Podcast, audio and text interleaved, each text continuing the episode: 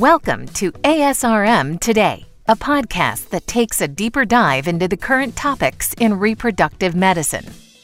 I'm Jeffrey Hayes. It's Fertility Preservation Month. And today on the show, we're speaking with Dr. Sigal Klipstein about planned oocyte cryopreservation. Dr. Klipstein is board certified in obstetrics and gynecology, as well as reproductive endocrinology and infertility, and also holds a fellowship in medical ethics and is the chair of the ASRM Ethics Committee. Dr. Klipstein, welcome back to ASRM today. Thank you so much, Jeff. I appreciate it. We've got so much to cover and, and, and not, not a whole lot of time to do it, but I, I want us to get in as much as possible today on this, on this very important topic for this very important month. Can you begin by telling us a little bit about increasing trends and options available to women as it relates to oocyte cryopreservation? Thank you so much. So, absolutely, egg freezing um, has been uh, an option for about 20 years. Um, it's become more successful, and our ability to freeze eggs uh, with you know greater chance of, of leading to pregnancy on the other side of things has increased. Part of that initially egg freezing was used for uh, women undergoing gonadotoxic therapies so for, for cancer treatment uh, to prevent uh, loss of their reproductive potential. So prior to chemotherapy or prior to loss of their ovaries they uh, froze their eggs um, over time, as that technology became more successful, um, it became uh, uh, an option not only for, for that use, but also for women who wanted to perhaps delay childbirth or weren't quite ready to have children, but wanted to pr- essentially protect their fertility um, and freeze their um, eggs at the, their current age. So, a woman who freezes eggs, let's say at age 30, will have those 30 year old eggs indefinitely. And so, when she comes back to use those eggs, her risk of miscarriage her risk of having chromosomal abnormalities with those eggs, um, her chance of pregnancy, all of those are those of a 30 year old and not those of the, the age that she will be when she ultimately uses those eggs. So it's a really nice uh, option for, uh, for a lot of people that's a fairly new option. It uh, was considered experimental for many years. And in 2013, the ASRM Practice Committee came out with a statement after looking at all the data and stated that it was no longer considered experimental, at least for use in women who were postmenarchal, so after uh, who had already started menstruating um, and who were facing uh, therapies that might affect their uh, fertility due to uh, medical treatment or, or cancer treatment. Um, at that time, the data wasn't quite as robust as we wanted it to be to provide it uh, as a general option to everybody. But over the years, it's become uh, you know an option that's become quite successful, and, and we've been using it both for individual women to protect their fertility and do what they can to safeguard their their future uh, fertility, and also uh, has been used uh, successfully to bank uh, eggs from egg donors for later use, so that you no longer have to synchronize an egg donor and the recipient of those eggs. There's also some new nomenclature, uh, planned oocyte cryopreservation. Can you can you sort of unpack that for us? How has that come about, and, and what exactly does it indicate? Yeah, so we really were trying to convey that the reason is not exactly elective because um, because women don't necessarily elect to delay childbirth and they don't elect to um, perhaps develop their career at the time that they're most fertile. Um, and so this way, we think that it, it really provides more uh, accurate assessment of what women are looking for which is planning, planning their life, planning their childbearing, and being able to not worry as much about the biological clock so that their biological imperative is protected uh, without having to worry about the very small window of time at which they're most fertile. So, then what other uses can you tell us about? So it does actually uh, come up uh, on occasion when, for example, a woman uh, goes through an IVF cycle and sperm is not available on the day of the egg retrieval. Um, and so we can freeze those eggs. Um, it used to be when we weren't able to freeze eggs that if there was no sperm available, either um, the male couldn't produce or the sperm did not arrive at the fertility center on time, that those eggs could not be frozen and they uh, had to be discarded. So that is a, a nice uh, option that we um, did not have uh, before. The other uh, nice use of the technology is for um, individuals who perhaps feel uncomfortable with having extra embryos to freeze after an IVF cycle. So traditionally, we take all the eggs and we fertilize them, and we um, create as many embryos, um, you know, as as will arise from a, a given uh, egg donor uh, IVF egg retrieval cycle. However, um, that leaves some um, some couples and individuals with more embryos than they think that they will use. And so some women will choose to only fertilize a limited number of uh, eggs.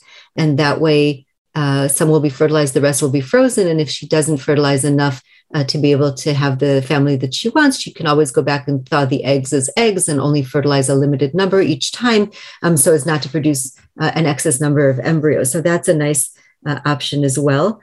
And um, also with um, fertility preservation, uh, we sometimes have people come in um, that perhaps are uh, in a relationship or engaged or married, but uh, facing a cancer diagnosis. And uh, we always have the discussion of whether to freeze eggs or embryos. And what you find is that even though perhaps you're in a committed relationship at the time of your cancer diagnosis and you think you'll forever uh, be with that individual, um, you do have more options by freezing eggs um, so that later, if that relationship ends or you don't choose to enter into um, a parenting relationship with the person uh, that initially came with you at the time of your cancer diagnosis, you have eggs that are uh, unfertilized. And so you have more freedom to do what you would like with them and to use them for your reproductive purposes down the road.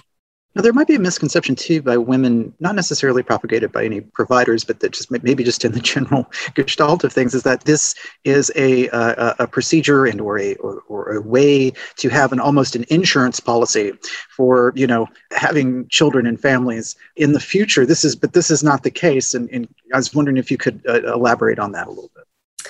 Yeah, no, thank you. It's a really important point. And so we all would like to have crystal balls and be able to say that if you freeze a certain number of eggs, you will for sure have as many babies as you want down the road uh, when you come back to, to thaw those eggs and, and, um, and fertilize them and make embryos. However, um, it, you know, as much as it's sort of uh, seen sometimes and portrayed in the media as an insurance policy, sort of insure yourself against fertile, future infertility, um, there's not really a guarantee. And so um, we know that that uh, for example in a woman who is um, under 35 um, if she's able to freeze 10 mature eggs she has a 70% chance of eventually being able to have at least one baby with those eggs.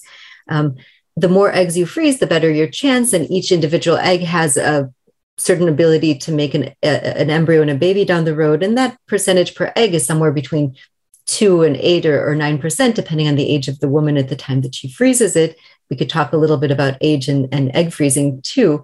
Um, but there's no guarantee with however many eggs you produce uh, today that you will on the other end be able to have children. And so while it's a wonderful option and while you definitely um, take eggs that are um, young today and you know you'll never be as young as you are today and those eggs will be certainly more viable um, than any eggs that you produce in the future and you are going to increase your chances. There's no way to guarantee that you will 100% have a baby at the other end of things and that's a really important part of the counseling. When women come in and want to freeze their eggs uh, to understand what it is they're actually um, buying uh, quote unquote um, with the the egg freezing that they're undergoing. So circling back around to what you just just mentioned about age and, and, egg freezing then. What, what what should patients and providers know currently? Is is there there updates to this or is there just sort of a, a base common knowledge that, that that should be out there?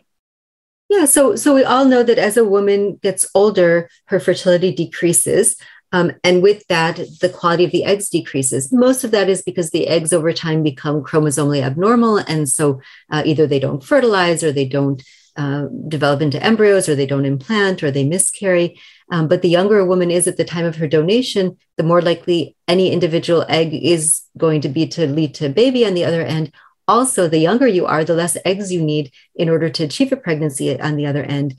Um, for example, so so we you know so we encourage women to come in um, younger, but you don't want to come in too young um, because there's also some research that shows that that women who are the younger you are at the time that you freeze your eggs, the less likely you are to come back to use them.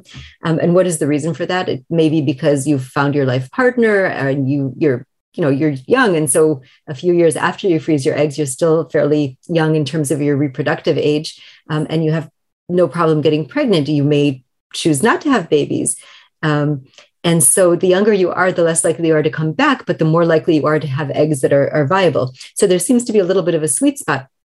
On the other hand, if you're a little bit older and you come in um, to freeze eggs, you need many more eggs to achieve the same, same chance of success. So, just kind of by way of example, a woman who's 38 or 40 needs 20 or 25 eggs to have a 70% chance of having one baby at the other end of it. So, like I said, at age 40, you might need 25 eggs. At age 30, you might need 10 eggs.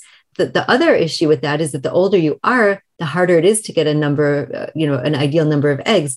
So, a, a woman who's 30 or 32 or 34 is likely going to have enough eggs to give herself that 70% chance of success on the other end with just one cycle of egg retrieval, one, one uh, fertility uh, freezing procedure. Um, a woman who's 40 may need two or three or four cycles in order to get those those same 10 eggs and she doesn't need 10 eggs she probably needs 20 eggs and it's unlikely that a 40 or 43 year old will have that many eggs frozen. And so you have to balance those two things. There seems to be a sweet spot somewhere between i would say age 34 and 38 um, to freeze eggs um, where you're not so young that you're not likely to come back and you're not so much older uh, in terms of your, your egg age um, that you need so many eggs that the, the process really isn't going to, to benefit you. Um, so that's an important consideration uh, when when a woman is deciding, you know, when to freeze her eggs. And even though that is that sweet spot as you're, you're talking about, there has been success with women in the 40 to 44 year old range uh, in the last 40 years as far as rate of birth. Is that absolutely, correct? absolutely? And success rates are increasing. Um, even though the the age between 40 and 45 has been the most difficult uh, age to to improve success rates because the chromosomes of the um, eggs become damaged over time. And so um, so success rates are are uh, across the board lower in that age group. But yes, we definitely have success in women who are 40 or 42, um, up to age 45 that freeze eggs, but the success is much lower. Um, and so, so when we go back to sort of this uh, this insurance policy, your insurance policy is not such a good policy um, above a certain age. And I think age too plays begins to play a large role in, in, in thinking more about the ethics uh, uh, of, of a lot of this. And and I would be remiss if I if, if I, I, I have the, the chair of the ASRM ethics committee mm. with me here today. We have to talk about the ethics of, of, of this. What currently should providers be counseling women patients about? Yeah, so I think that the most important thing um, is to counsel accurately, right? To give really good thorough information so that an individual can make the right decision for herself as to whether this is a good option for her and also the timing of this option. So, first of all, as we discussed, it's important to to re, you know to, to just you know get the point across that while this is an amazing option and a very good option and many women have benefited from it, it's not a guarantee. It's important to talk about the efficacy um, and the safety. I mean, there are risks of ovarian stimulation, small risks, but those have to be discussed. Bleeding, infection from egg retrieval, things like that. Um, you really need to talk about the benefits versus the risks and have that be a balance for every individual person and, and allow the person to ask the questions that they have about the process and about the freezing. I think the other part of the counseling, um, when we talk about you know just uh, transparency and informed consent is that there is a cost to the egg freezing there's a cost to maintaining those eggs in perpetuity um, to, to store those eggs. Um, but there's also a cost on the other end to thaw those eggs and to fertilize them and to make embryos and to transfer those into the uterus. And so there are downstream costs that need to be at least um, mentioned at the time of the egg freezing because uh, because those may become very relevant down the road. But I do think that uh, in the end, this really is uh, when we talk about the ethics, it, it offers more reproductive choice to women and increases the reproductive autonomy for sure. Um, it gives them, in a way, less pressure from the biological clock um, and more time to find either suitable relationships or the right time in their life or become financially stable or um, achieve career um, uh, mile, milestones that they're that are important to them before they uh, are able to start a family, whether that be like socially, financially, psychologically. Um, and in the end, I think it promotes the well-being of the woman who doesn't have to rely so much on a very small window of time in order to have her children. Um, having said that, um, when women come in to talk to me about egg freezing, um, I think it's important to also talk about their life goals. So, um, so not only um, what is your kind of sense of what you might want to do with family building in the future, um, but what's the timing of that? Um, and if you're ready to have a baby now, maybe egg freezing is not right for you. Some women will choose to do donor sperm insemination. Some women will choose um, maybe to not freeze eggs because they feel after counseling that they have a few more years before they need to make this decision. So really the counseling is really important and the life plan is also very important. This this beneficence, this this sense of equality of social justice, we know that it's still in the nascent stages with at least larger corporations, you know, especially tech companies. They've they've made offers to to to employees. What does the field see as as a, healthy growth here? How how how do how do uh, providers uh, and also how does the the society itself uh, the, and I'm speaking of our own organization how do we expand more into into that corporate world to make these offers more uh, uh, more realistic? Yeah it's, it's kind of a tricky question. So um, on the one hand it's a really nice offer to um, employees to be able to freeze eggs and not have to worry you know about having children perhaps when they're not ready. However uh, when facebook and google uh, initially came out with their um, offering to to um, cover egg freezing cycles for their employees, there was a lot of pushback from the the media, and the pushback was that these corporations are actually trying to coerce women into uh, working harder and delaying childbirth, and they're just giving them this option because it's better for for the corporation. I actually didn't see it that way. I thought it was really a way um, to retain young, you know, women employees who uh, might want uh, to benefit from these these potential services. I, I do think it would be wonderful if there was more coverage for egg freezing. There are lots of women who might benefit from it, and you know sometimes you can look at it and say it might be even financially feasible because if you freeze eggs when you're young,